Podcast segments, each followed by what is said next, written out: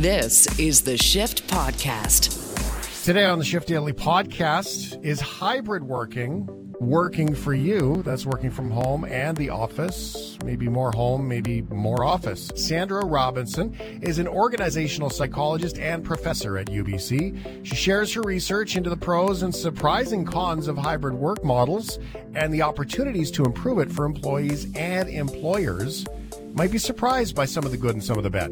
Has HBO's The Last of Us finally broken the video game TV curse? As in, you cannot successfully turn a video game into a TV show?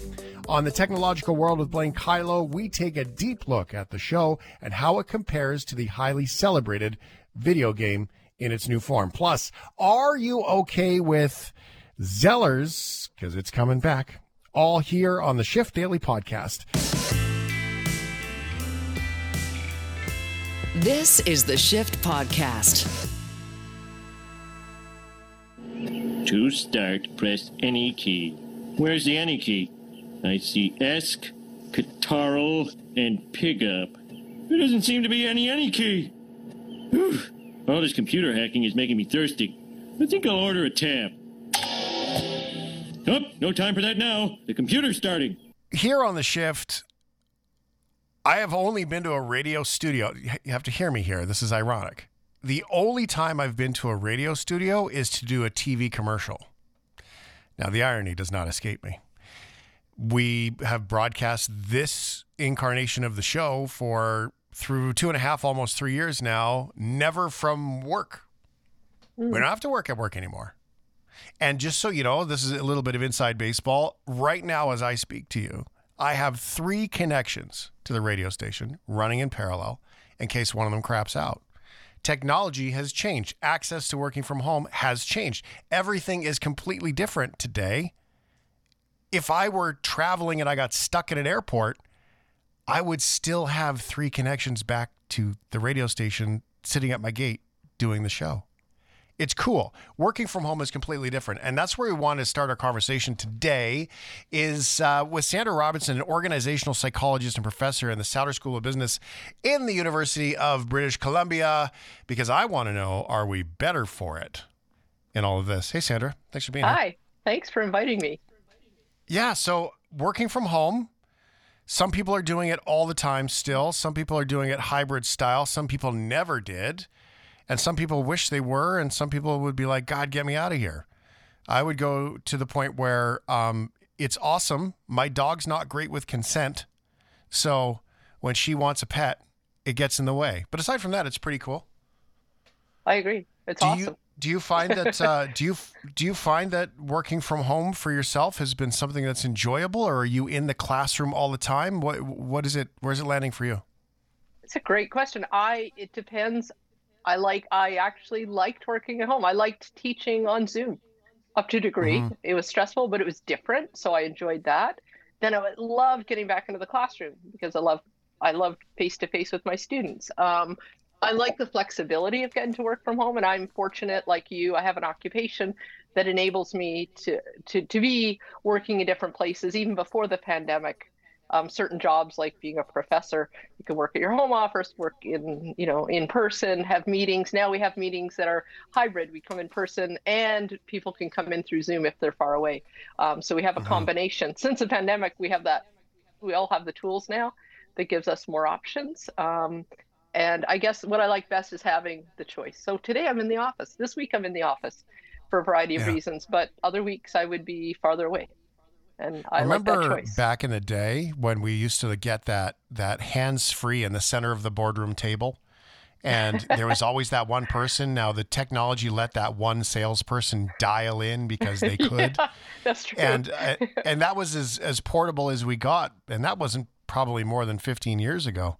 Um, and yet here we are today with the flexibility to do it.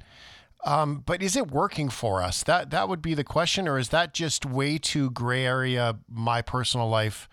Uh, maybe we look at the corporate part. I don't know, but is it working? Yeah, it, I guess it depends who you ask, right? Is it working for mm. companies? Is it working for employees? Is it working for co-workers who maybe want their co-workers around or not around?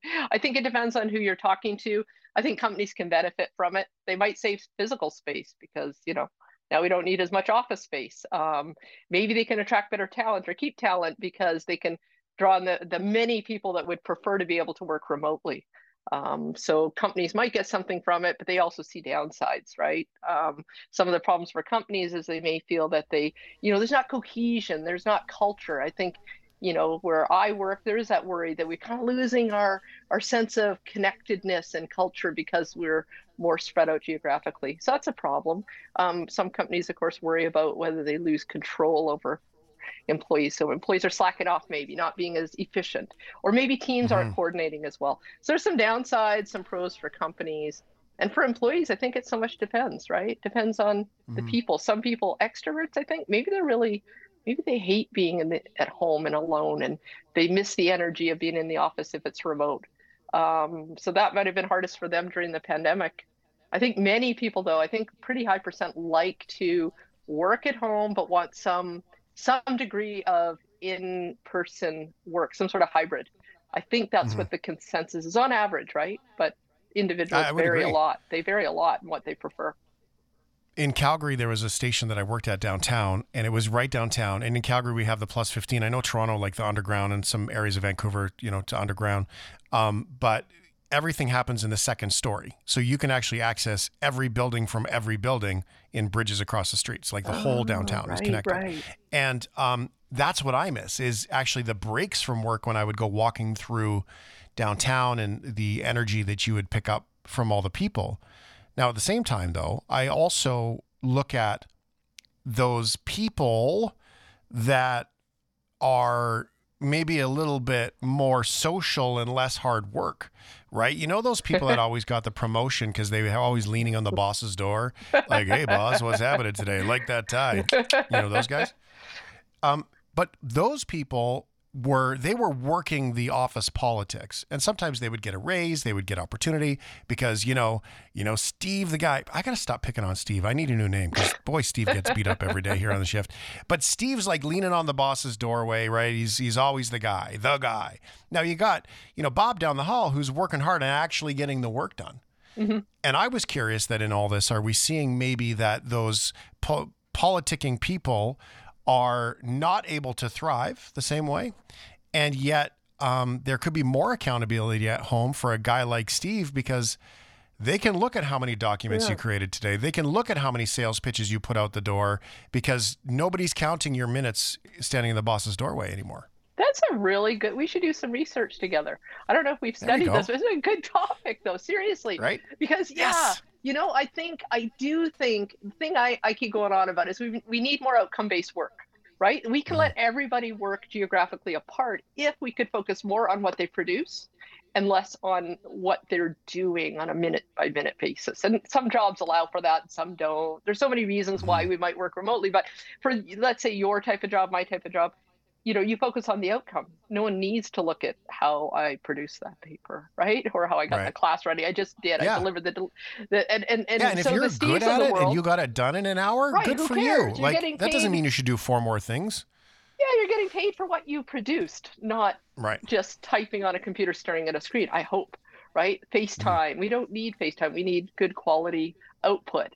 And so yeah, so if you have the the the Steves or the Susans or whatever of the world mm-hmm. who are mm-hmm. schmoozing a lot. I think if that ends up taking precedent over actually producing out, outcomes, um, that's a problem. And maybe remote work helps to even up that balance. I don't know for sure. I, maybe. Yeah. Okay. Well, I have another one then for you. Um, when we leave a job or our bosses change over and we're trying to find a new job, in today's world, most jobs are found one of two ways either you know somebody and you get upstream info right? You get your resume dropped on the HR's desk specifically, mm-hmm. and like, this is my guy. I just mm-hmm. want to make sure that he, he's your guy. Yeah. Um, otherwise, we're going to go to the online process. The other way to get hired is the online process. Right. Well, the, the online process can have a series of check boxes, right? You have sure. a degree in marketing, you right. have a degree in this. Mm-hmm. Well, you could have somebody that's worked in that industry for 30 years and they are far more expertise based than anybody with a degree. You just didn't need a degree, degree 30 mm-hmm. years ago. Right, right. Right. That person gets skipped over in the application process because of a checkbox. The um, just because they get put into a separate pile. So if you don't have those relationships, mm-hmm. what about trying to get a job. I guess I'm looking forward into this remote, we're not connected, Yeah. building relationships world. Now I don't actually know anybody to put my application on the desk. That could work against us as well. Yeah, absolutely. I think it's a little bit better if everybody's in the same boat, right? Um, what the worst case is that, you know, for years they studied what they called at our field telework. There were some people that work remotely, but the majority of people were in the office. Those people really had that huge disadvantage because they don't have that connection that everybody else has.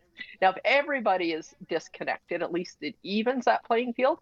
But yeah, it could absolutely be an issue. I think of uh, especially for people without a lot of experience, new people in companies, for example, right? At least, let's say Bob or whoever, whatever you named the last guy, could be a woman too, right? Steve? Bob. Yeah, no, it was Bob. Bob, Bob, was the Bob, good guy. Bob, Bob, Barb. Let's we can mix it up.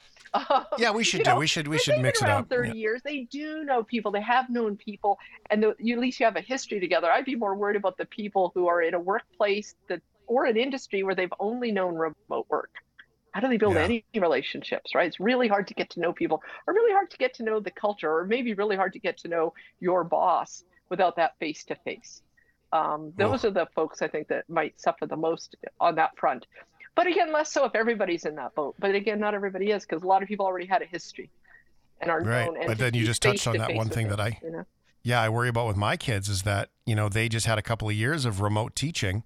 Now they're about to graduate and go into college and all these things, right? So maybe there Yeah. are, maybe that's good, maybe that's bad for them. We don't know just yet, but they could fall into that bucket of people that you say, um, you know, didn't get the chance to cultivate some of those relationships. Yeah, yeah, and what you learn in those relationships too, right? Like you Yeah. learn from being around people, observing people, how to do work, how to be a professional, how to even do school, right? If if I think of the young people, if they've been their formative years have been, you know, on Zoom, what what what becomes of them?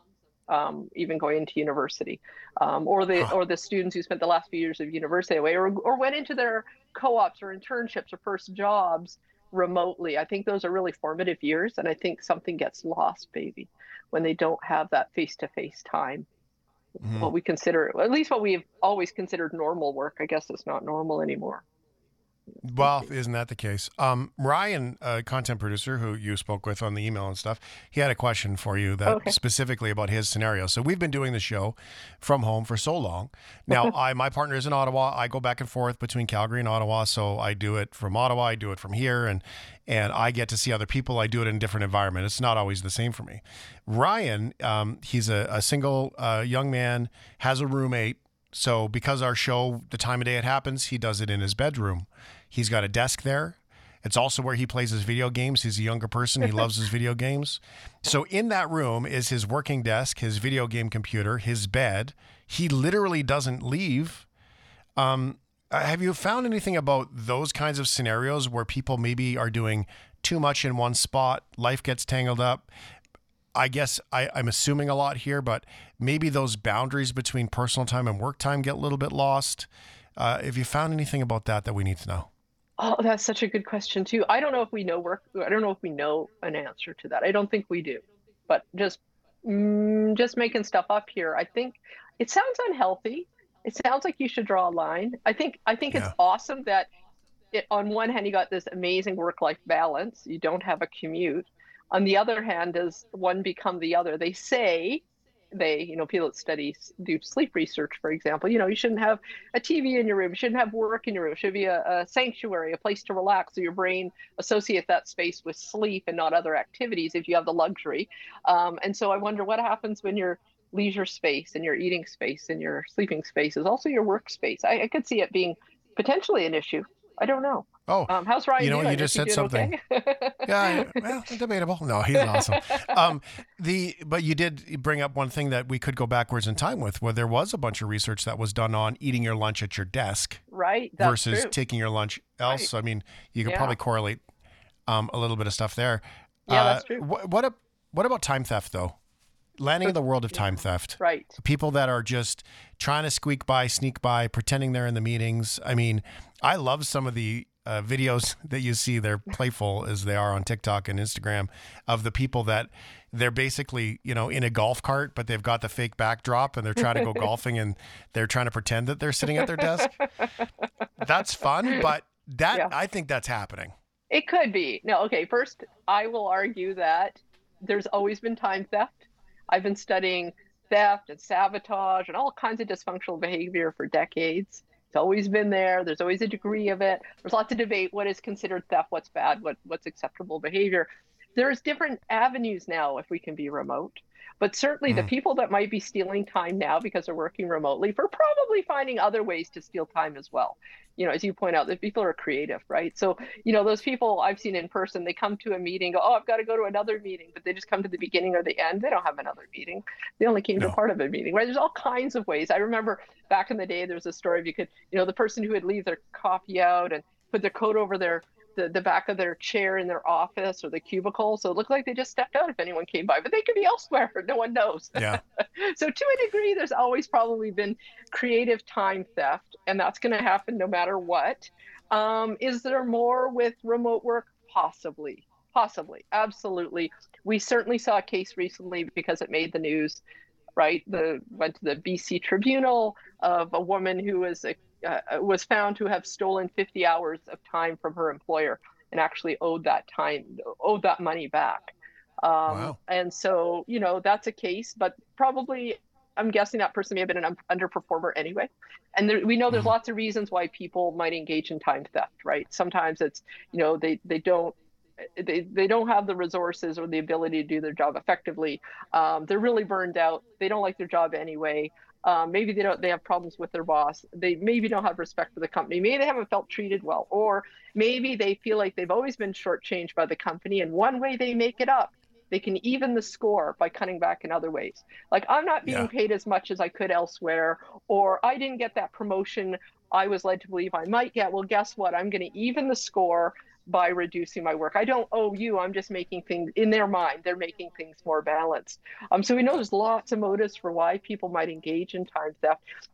And we could argue, you know, being remote might give some jobs, there might be more possibility for that, especially if they're not outcome based, right? If it's outcome based, you're being paid for what you produced. If you're measuring people just in terms of how many hours they put in, then possibly they can cut back, even if you have technology. So some companies may be trying to overlay some technology to man- more effectively monitor how much people are sitting at their computer. That's what happened in this particular case, if I understand correctly. I think there was a video camera and there's something that would look at which website she happened to be using or how she was using her computer, um, which could actually identify work. But there are then other technologies that maybe can help to thwart that, right? There was, you know, people come Mhm. with creative ways to overcome the machine that's managing them. You know, Well, Homer Simpson did it. He had the any key. He had the bird and the any key button, Yeah. right? and we know So we absolutely know that if you try to to squelch people's autonomy or impose control over them, they there's a thing called reactance theory. People will push back. So they will find ways to undo or try and work around that control to have because they want to be autonomous. Um, I even Yeah. there was even some work on you know some people that work independently but with algorithms. So let's say they're an Uber driver or they're a TaskRabbit person. The algorithms they're using an app and the algorithm helps to control their behavior, right? It, it gets them to do certain things and not do certain things, and they they they get consequences for not doing certain things. So it's always trying to regulate them. And those people who are being controlled by the technology will try and find creative, again, creative workarounds to to, Yeah. to get their autonomy back. So it's a it's a little great bit way to a, give yourself a raise, right? potentially, yeah. Yeah, but by, when I say great way, I don't mean necessarily effective no, no, way, not, but not a prescriptive. You don't mean it that way. Just yeah. from their point of view. Well, it, yeah, it does. I mean, I mean, he worked two hours less. By the way, you give yourself a, a, a wage increase. You can do Um, now, sabotage and corporate espionage, though. Um, have you guys taken a look at that? Because I mean, sabotage is you sort of described Yeah, it right there. yeah. I'll, I'll get you. I mean, we're vindictive beasts, certainly. Um, but the um, but the corporate espionage could be another one. I mean, you could actually work for multiple companies because you could have this company here on this desk and this one on this desk, and you know contracts, of course. But the reality is, is you could be working for multiple companies and sliding information back. Nobody would ever know anymore. I've heard that. I've only read about it in the news, right? I've there are people who clearly could balance multiple jobs in the remote work. And you know, I would actually put that back on the employer. Again, like are you asking for deliverables? Should you be asking for more? I mean, we wouldn't give a second thought to a company hiring, say, a consultant or a, I don't know, a PR person or or someone else who's going to do some work or a lawyer. And take, think of any professional. We hire them. We don't care if they have multiple clients. We're paying them to get the job done. We pay them X right. dollars to deliver. So, you know, if they're able to work with multiple clients at the same time, who are we to judge? So, one, if we view employees that way, there's really nothing wrong with it. I mean, there is, but there isn't, right? You could think of it that way if they were outcome based. Now, if they're paying, Yeah. if they feel like they're paying employees by the hour and they're treating them like hourly employees, then of course that that looks quite different. But what if that employee really is a good a, a, good performer, Yeah. right? what if they're the best? Yeah, what if they could be, right? right? And then you found out, oh, they're still the best. And by the way, they're working for Susie over there. right, right. Yeah. Moonlighting, but at, the same time. Yeah. That's wild. Yeah. Uh, and we haven't even gotten to the fact of whether or not you wear pants when you're on Zoom calls. Like that was a whole other topic I was going to get to. Isn't that the pajama bottom one of the perks? Isn't that one of the perks of working from home? Seriously, like, okay, I'm going to tell you what's about to happen because we're recording this in the daytime before we get to the nighttime show. Is that I am before I get on the nighttime show, I'm going to put on my comfy pants and I'm going to put on a t-shirt and I'm going to go take off my nice sweater and I'm going to go sit down. And Ryan gets to see pajama Shane. He doesn't get to see right Shane in a nice sweater, but it works. and you know, you can separate your day and night shifts. It's good. yes, it is very true. Thank you so much for this inspiring conversation. I think it's good for us to look at, you know, whether it's working for us and what the opportunities might be, and and uh, and how we get there. I appreciate it. Yeah, it's a it's a new frontier. So it's going to be interesting looking ahead at how how work changes, how people behave in this these new work environments, and I, I think we just Mhm. have to kind of forge ahead trying to figure out how are we going to manage this. Um, but yeah, it raises lots of interesting questions. And like I said, we I'm should do excited by it. research. I think you have some really cool questions. I have lots of questions. I'll do research with you. Okay, I good. love I- it. I got okay. lots of questions. Good, you get the Yeah. questions. I'll collect the data. Perfect. Perfect. Deal. Sounds I love it. This is the Shift Podcast.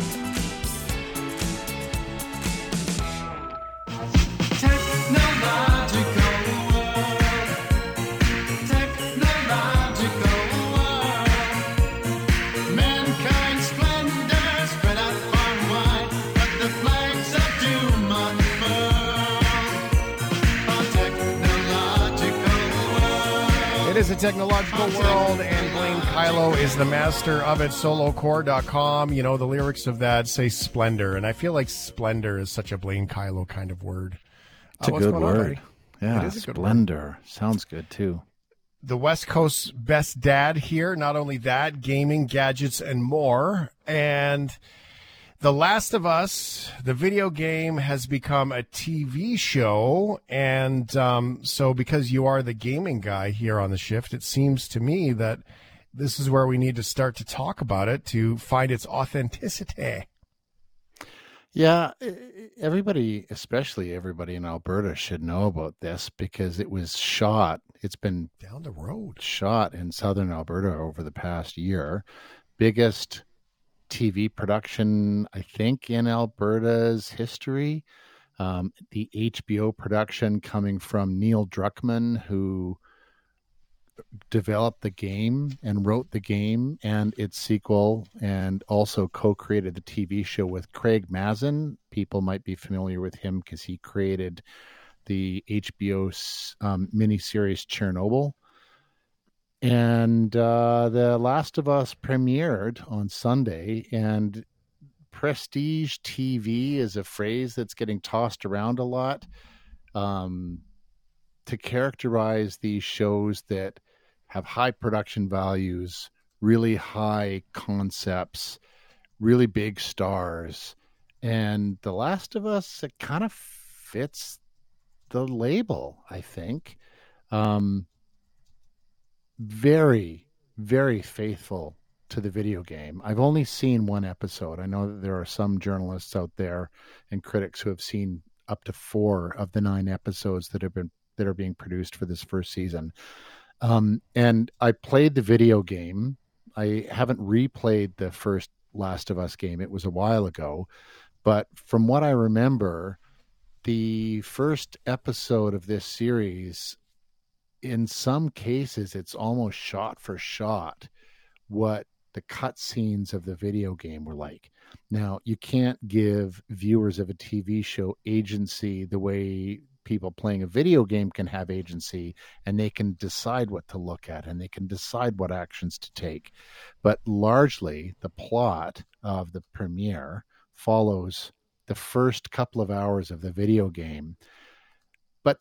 Mazin and Druckmann have done something different here. And I think that this is what's going to make it interesting for people like me who have played the video game because there are no surprises for us here. We know this story, we've played it, we've become this story. But Mazin and Druckmann are bringing other things to the TV adaptation to kind of build out the world a little more and provide a little more substance and even some surprises for us. And the most notable thing from the premiere was the opening sequence where it actually takes place in 1968. And it's essentially them laying out the logic that anchors the entire story of why people become zombies in this particular world. And that was something that is not in the video game that really made the TV show feel like, yeah, okay, this might be based on a video game, but it's also something more. Now, sometimes in life, you have to realize when it's good to step back. And this would be one of those moments after I read this question that comes in on text message for you, Blainer. Yes, yes, yes. It stands up to the video game. I give the first episode a 10 out of 10. My question for Blaine is Does he think they'll make another season based on the second half of the game? Before you answer, this is where I say, Ryan, tag, you're it, because Ryan knows more about this sucker than I do. So this season of The Last of Us, the first season, is the entire first game. It's the whole thing. It's not half of it. It is the entire story told from the video game, the first one, and the second season, which is almost certainly going to be happen, would be the second season of the game, and it's almost uh, you know it, I imagine it will follow a very similar format to this. That that's what Druckmann and Mazin have said. They've been quite clear about this, and Mazin has also been very clear that he is not interested in trying to tell stories that go on and on forever just because they are popular. Like I mean, Chernobyl was ridiculously popular. There was no second season of that. It was a one. It, he told the story that he needed to tell, and he got out. And I think that that's what we'll see here. I think that maybe you could make the case that maybe they might try and squeeze a third season because Druckmann has also talked about how there are more stories in this world that can be told. There might be other Last of Us video games coming, and so there might be more things that they can do in the world. But yeah, Ryan, you're you're, right. They've been quite clear that the first season is the first game.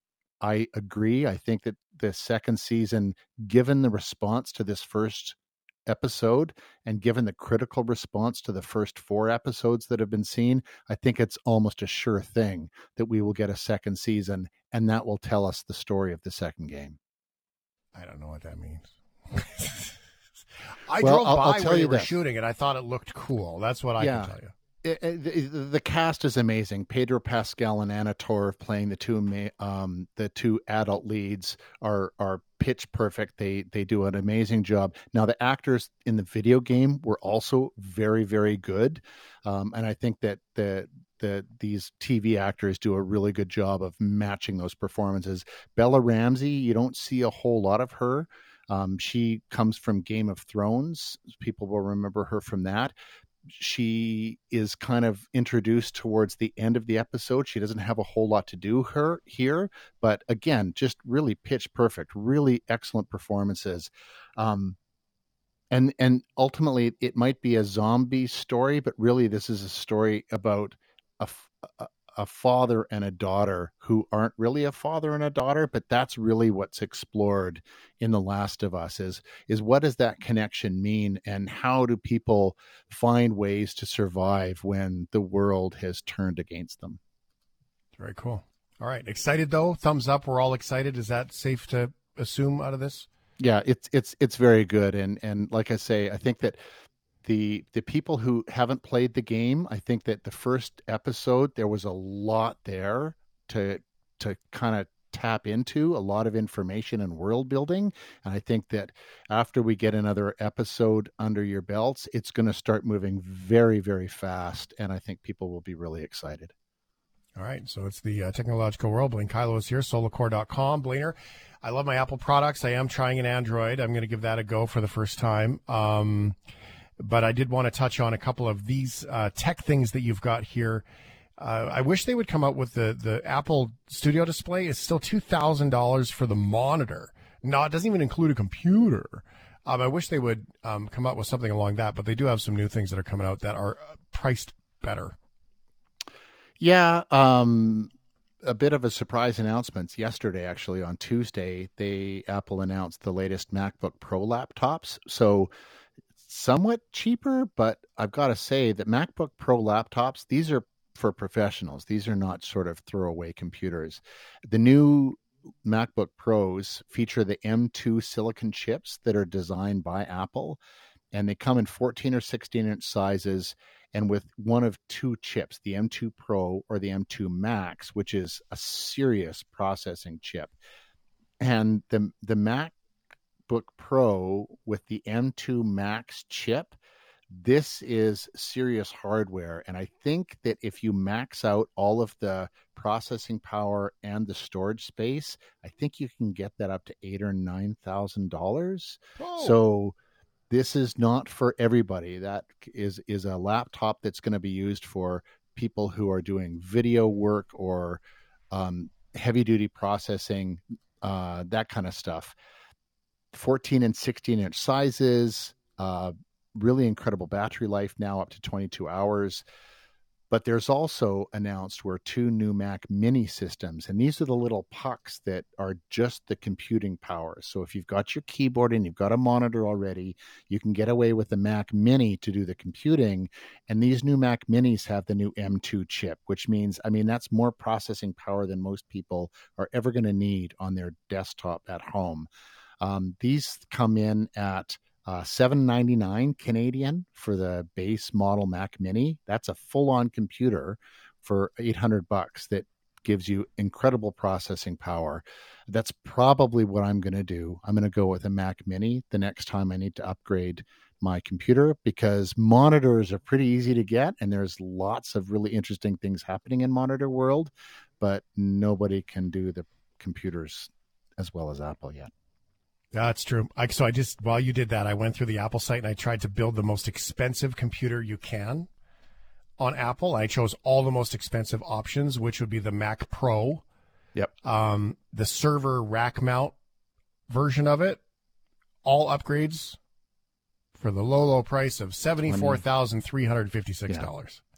Yeah, and again, I mean that that that Mac Pro is is purpose designed for serious work. I mean, that's not something that Joe Schmo is going to put in his garage. Well, I hope so. Better be a heated garage if that's the case. Oh my god. No, That's that thing fancy. would produce enough heat that it would heat you. Yeah. It would it would it would warm keep the car warm. Who needs a block heater? Okay, um facial recognition software is a conversation that has been had. There have been some new reports from new organizations using it. We've heard about the shopping malls, we've heard about the grocery stores, of all these different things. But if you could thwart thwart, it's a good word too. Isn't not it? a good We're word. all over the good words here with Blaine Kyllo. Uh, if you could thwart that and keep your privacy, how could you go about that? Some new ideas about people that might be able to do that. Yeah, in in the World Cup, actually, there were um, companies and organizations that were providing face paint flags that you could put on your face because um, the country in which the World Cup was held is kind of notorious for surveillance cameras all over the place and using facial recognition software. And so they actually had stickers you could put on your face that would that would prevent you from being detected. And an Italian designer and a fashion company has come up with another way that you can actually um, put a kink in facial recognition software by doing really interesting things with pants and hoodies and t-shirts and dresses. What they do is they these are knitted outfits, knitted fashion that um, have designed in the threads and in the patterns these surrealistic images of animals. And when you're wearing these garments, the facial recognition software is prevented from focusing only on your face because it's also picking up the images that are within the clothing that you're wearing. And so what it serves up then is really low probability that it's looking at a person or a face because it thinks that maybe you're a giraffe or maybe there's a zebra that it's looking at instead. And most of these um, programs are trained that if it can't you know know for sure that what it's looking at is a human it just rejects that data altogether and it doesn't bring it into the database so the manifesto collection from Cap_able this italian design company um, you can get yourself a hoodie that will make a camera think that you're a giraffe Oh, even better. It's fun.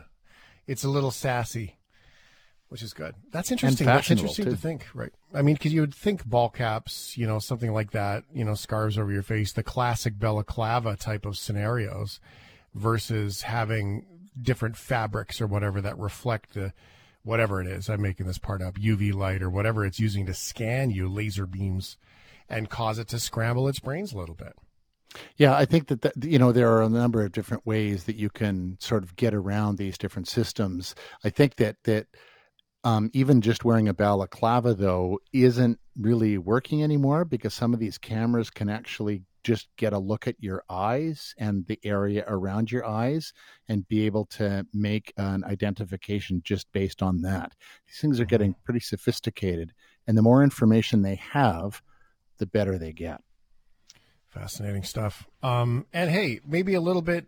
I don't know. I find it. It kind of eases the mind a little bit that if you are, um, you know, if you're worried about the privacy, you know, maybe wear your scarf when you go into that place where you're worried, and you might show up as a giraffe. You never know. Not all bad. If you had to pick an animal, Blaine, what animal would be you?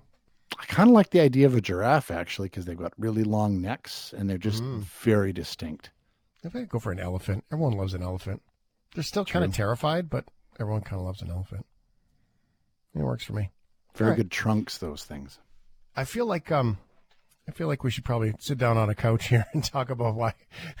this is a much deeper conversation. Tell tell me why you like the elephant so much. yeah, Shane. I love it. Good stuff. Blaine Kyllo, solocore.com, and the technological world. Thank you, brother. See you next week.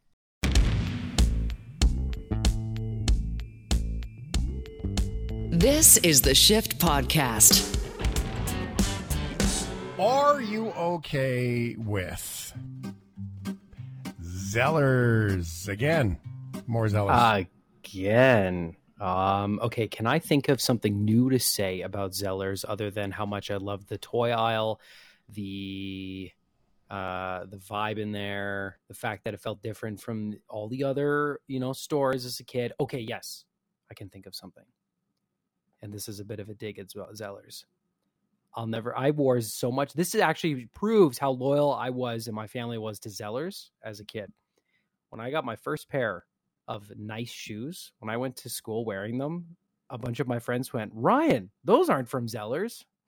That's how much Zellers. That's how much I Zellers you wore wore? until I got nice stuff and never wore it again. Which might Have be you ever sat business. down, lied on the couch of a, a psychologist and explained that story? Because what you just said was, is that you wore a ton of Zellers, and the first time you wore shoes that weren't from Zellers, people acknowledged you and gave you like this new level of love and attention, and now all of a sudden you love sneakers. You didn't ever think of that childhood moment as maybe impacting your shopping habits?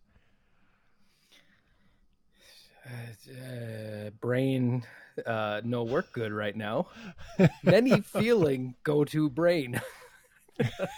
Just saying, this could be. We could have just found valid. the. I have I have connected that dot before. That I got my first pair of Converse Chuck Taylors uh, when I was in grade. It would have been grade 8 Mhm. and never really looked back.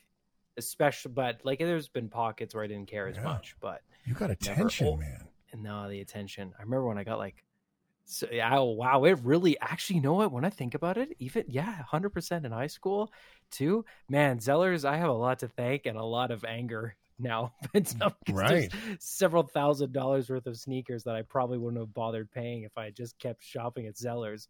Why'd they have to go out of business, Shane? But wait, with the good news for you, Rye, they're coming back. Uh, let's hit the thing here because I see the thing. You work hard for your money, so Zellers gives you more for less. These days, real value means more than a low price. So Zellers gives you that low price and much more. More free Club Z rewards and money back when you use your More card. And weekly savings events mean you pay less. $40 less for Keith Al 7-piece Legend non-stick cookware set and up to one-third less for Jordache jeanswear for the entire family. Hard, so Zellers more for less is a lot. Wow. See, that was a cool commercial, man. Hey? Blue collar Zellers. That's like you should have seen the video too, because it was basically just like people working on like railroads and like miners, and then they had the Hmm. Zellers like the price is the law. Like they were going for it. I respect The that. lowest price is the law, man. They did it. It was great. It was so sad when they left. Um, that's for sure because I mean it was so good. When I was in Fort McMurray, it was the only. I mean, there was a sand store, there was a Zellers. Zellers crushed it, and so I um.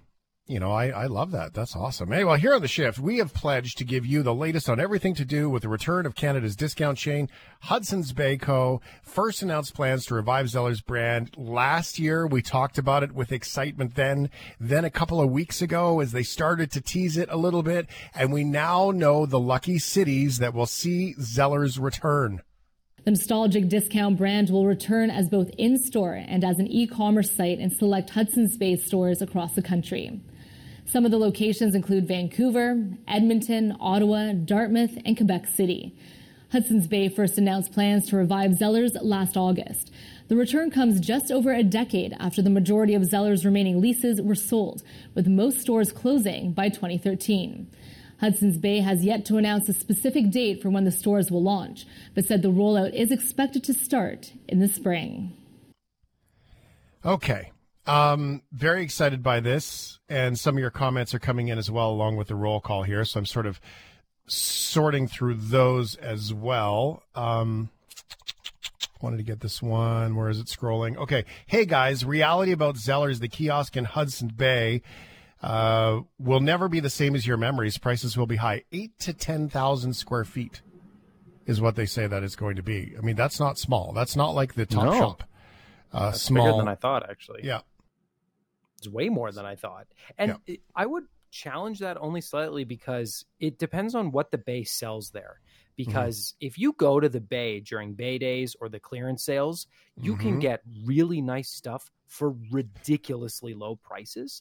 And so if they're taking their clearance stuff and selling it at those clearance prices, y- there could be some good deals or they could just be selling their cheaper stuff at the normal price and just the novelty of Zellers. And but we don't know yet. Right. So it could go either way. Now, and it's extremely popular with those sales, right? So here's the thing is that here's what they've done. And this is what I'm curious about because the Bay owns other stores, right? The company's called NRDC Equity Partners and they own the Bay. They also acquired Saks Fifth Avenue. Um, the Bay also runs the off Fifth stores, the outlet version of Saks. So they're doing that's where that's the outlet version, right? So that's the end of line, whatever, whatever. They also have home outfitters um, before it closed. So they know this sort of downstream notion, kind of the winners, the home sense, and all those. And this is what I think they're going to do. I think that's what they're doing is they're creating these little shops. They're going to put it inside. Whether they move the old Bay product into there or not, I don't know. To be determined. I would think that that's probably a thing but that's that that seems to me to be a very big trend with some of these stores. And i think this is a really great opportunity. So yes it's not going to be zellers where there's going to be a, a, kitchen and a restaurant and all those things. But i think i think this is kind of cool. It's going to be cool to see the logo. It was founded in 1931 by the way zellers acquired by hbc in 1978 it was operated as a discount division of hudson's bay where they were way ahead of their time. And they had the slogan where the lowest price is the law now, 25 locations coming in Canada. BC, you get Pacific Center, downtown Vancouver, of course, which is funny to me that they're doing that one, which to me would be a high end one. right? Which is Jono, that's like right across the street from you, isn't it? That's actually right underneath me. Yeah. Because Is it- I, is yeah, it's the tower. I, I'm in the big black tower. If I just take the elevator downstairs to the basement, I'll be in the bay. Uh, and also, Shane, to tell you, there's actually a basement section of the bay that's just abandoned and vacant right now. So that might Wow. become Zellers. Oh, interesting. And you know what? They now they they're not putting it into that store in Calgary downtown. It's that's the high end bay downtown, and they're not putting it into the one that's down in South Calgary. They're putting it into the one up in the northeast, which makes sense demographically for for the discounts. But um, I was going to finish BC here right before your thoughts. Aberdeen Mall, Kamloops, uh, Guildford Town Center, Surrey, Seven Oaks Shopping Center in Abbotsford. Go ahead. I was just going to say that, uh, building off what you said, of of all these ones that they've selected, as far as I can tell, the one downtown Vancouver is the only central urban location on this entire list that has Mhm. been picked to be a Zeller's uh, test store, which is Mhm. probably the riskier one that they're going to Could be. pay close attention to. Yeah. Might be just where they had space too. Um, in Alberta, you have Kingsway Garden Mall in Edmonton. That's a great mall. Uh, Medicine Hat Mall in Medicine Hat. So that's quite a ways to the east. Uh, three hours to the east of Calgary. Sunridge Mall in Northeast Calgary, which is a very, very popular and very busy mall too. In Saskatchewan, in Saskatchewan, um, Saskatoon, Midtown Plaza is getting it. In Winnipeg, the only Manitoba store is in St. Vital. Um, Ontario. Okay, here's obviously a longer list. It's uh, Erin Mills, Mississauga, Burlington Mall, Burlington, White Oaks Mall, London, Scarborough Town Center, Scarborough, the Pen Center, St. Catharines. Love the Pen Center. I used to live in St. Kitts. That's where our buddy BK's from. He used to work in the Pen Center. Rideau Center, Ottawa, which is again, that's right downtown, right? That's um, that's the one that's right down. It's like a kitty Oh, corner. that's right. Yeah, that's the one that I checked out. Yeah, that's a really Mhm. nice mall too. Yeah. Um, the St. Laurent Center in Ottawa. Uh, and the Cataraqui Town Center in Kingston as well. Uh, there's one, two, three, four, five in Quebec. Uh, Gatineau, which is like, uh, Les Promenades is like right across the river. So that's kind of like Ottawa. So there's going to be a bunch in Ottawa, Quebec City, Sherbrooke, um, Rosemere, uh, Villeneuve. And then in Nova Scotia, there's two, Dartmouth and Sydney that are getting it. So, which, by the way, did you know this is, I believe, going to be the first time that Zellers has ever had a website? No, I think so. no, the, they closed in 2013. There's no way Mhm. they didn't have a website. But online shopping until- was not a not huge then. not as big. That's true. But Mm-hmm. 2013, I feel like they would have had at least Yeah. something, anything. Zellers.ca. Yep. Anyway, um, Wow. there you go. Okay, interesting. So the Zellers is a coming 877-399-9898. Thank you for all the text for the roll call. I'm going to read out a bunch of your uh, who you are, where you're listening from, uh, coming up here. So keep those coming in. This is Are You Okay With? Classical music. Ooh, the classical music. Yeah, I, I think it's pretty amazing. I don't listen to it often, although I do have some pieces of classical music I really like, like Tchaikovsky's 1812 Overture. That's a that's an absolute massive bing bang bong kind of a song. banger. Literally, there's cannons at the end of the song. Literally, in the music written, it asks for cannons to be fired as as the at the crescendo, if you will. Uh, But Mhm. I think it's really amazing to look back on classical music, and there's a reason why it stood the test of time, just the talent and the pure artistry of creating all those songs. Uh, but you know, uh, I've never seen a classical orchestra live, and that's something that I would really, oh, really like to do. really? That's cool. Yeah. Yeah. Should do that, Jack Singer. Um, okay, so I feel like here at the shift, we could use a little polish on, you know, our class. So I, I like I figure, you know, like we should put on the tuxedo and and maybe just continue. Are you okay with uh, properly and um, you know add a little bit of little classical music into Ooh. into what we do. Classical music is beautiful, but there is a I'm and place. No, we can't. We can't when there's typos. no, We- there's typos. You have to. This is a tr- challenge for you. Not an I'm in a place of time. There wouldn't be typos. in classical, music, is beautiful, but there is a I'm and a place. That's a typo. Homer and classical music is funny. To listen to it. A convenience store in the United States of America is under fire for playing classical opera 24 7, very loudly, for a particularly scummy reason.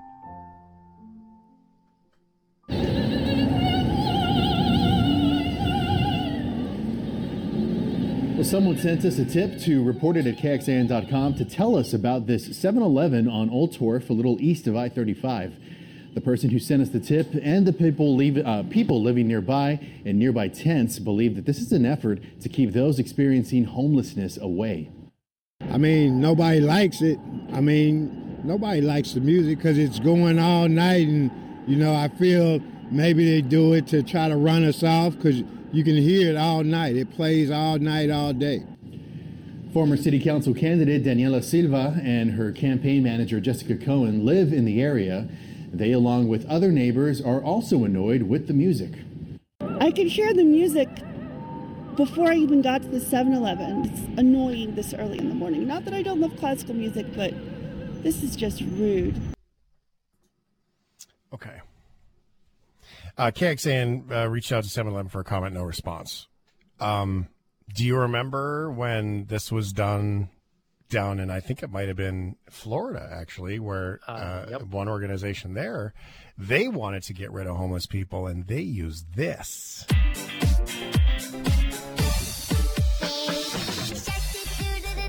This is so much worse. So much worse. Jamie Tartt, do do do do do do. Jamie Tartt, do do do do do do. Jamie Tartt. If you've watched um, Ted Lasso, you know that. Okay. Um, now the city of Austin said they received five complaints for the store since the start of 2023, when the music likely started. Now I have mixed emotion about this. I got to tell you, uh, it doesn't solve homeless problems to defer homeless people to another area. That does not solve the problem. But as a business operator that has probably owns the land and there are people who are on their property, they have every right to not have people on their property, homeless or not. And so if they're inside the law, I got to say it's a fair ball. I don't like it because it doesn't solve the problem. To me, it would be why don't you get involved in your community and try to have a place for people to go? all of that stuff. But I would imagine if there are homeless people around, stereotypes and all, there's probably drinking, there's probably some sort of substance substance use, and there's probably some theft going on. And when you're protecting your employees, I hate to say it, um, but get involved in your community and come up with a solution that works. Is I guess I'd toss that out there too. It doesn't help anybody. I, I did look and see if it was illegal, and it depends on the the decibels, how loud the music is, and they haven't measured it. So it could it could be too loud. It could be illegal. I mean, the fact that you can hear it while they're trying to interview a lady is Yeah. uh, pretty funny, but also yeah, pretty gross. And I I'm with you on that because I it is a conflict. It's not an easy thing to fix, but it's just kind of it, I just find it very disrespectful. And even I'll, I'll never forget when I went to Ottawa we went through a parquet, me and my buddies downtown, and they played. It wasn't a music; it was a ear. It was like a tinnitus ringing, concentrated times a thousand. It was literally disorientating. I was actually having trouble walking up the stairs. It was so loud, It- just to keep homeless people out of somewhere warm. And uh, yeah, that that never sits right with me. No, no. But again, deferring the problem doesn't work either. So if No. it's your community and you're invested in your community so much that you put a business there, then get involved in your community. I think that's a fair ball. Thanks for listening to the Shift Podcast. Make sure you subscribe, rate, and review the show and share with anyone you like. Get it on Apple Podcasts, Google Podcasts, Spotify, and CuriousCast.ca.